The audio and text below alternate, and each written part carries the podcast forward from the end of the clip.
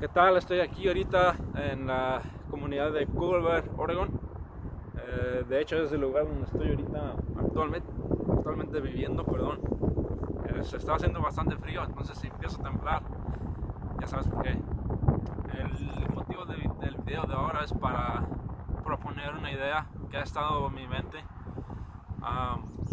que beneficiará tanto al receptor turístico como al turista y consiste básicamente en ayudar a evitar la, transculturización ah, y que las personas que viajan no expongan a los receptores, a los habitantes, a las culturas que ellos tienen, como Adidas, Nike o cualquier otra marca que esté eh, arraigada en su cultura.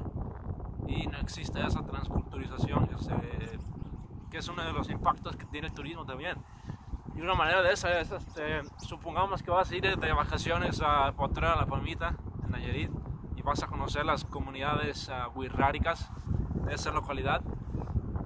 Ah, antes de que lleguen los turistas ahí, mi idea es de poder ah, vestir a esos turistas con el traje típico que utilizan las tribus. obviamente depende de lo elaborado que sería, ya sea lo, más elegante con todos los este, eh, como se dice, diseños artísticos que llevan, o lo puede hacer muy, muy básico, lo, más común que puede ser una camisa de manta o cosas así del estilo. A eso con lograr hacer dos impactos, beneficios al receptor, porque no se exponen a esas marcas, y también se beneficia el turista, ya que se van a sentir más en parte de la, de la comunidad y también les ayudará a tener una mejor experiencia en sí. Entonces eh, es realmente sencillo. Obviamente el precio se incluiría en el paquete de, esa vestimenta. Pero es algo que puede ayudar a, atajar y buscar ser un turismo sustentable.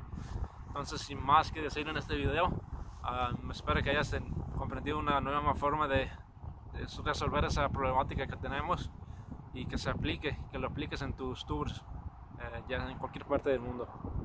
Nos vemos.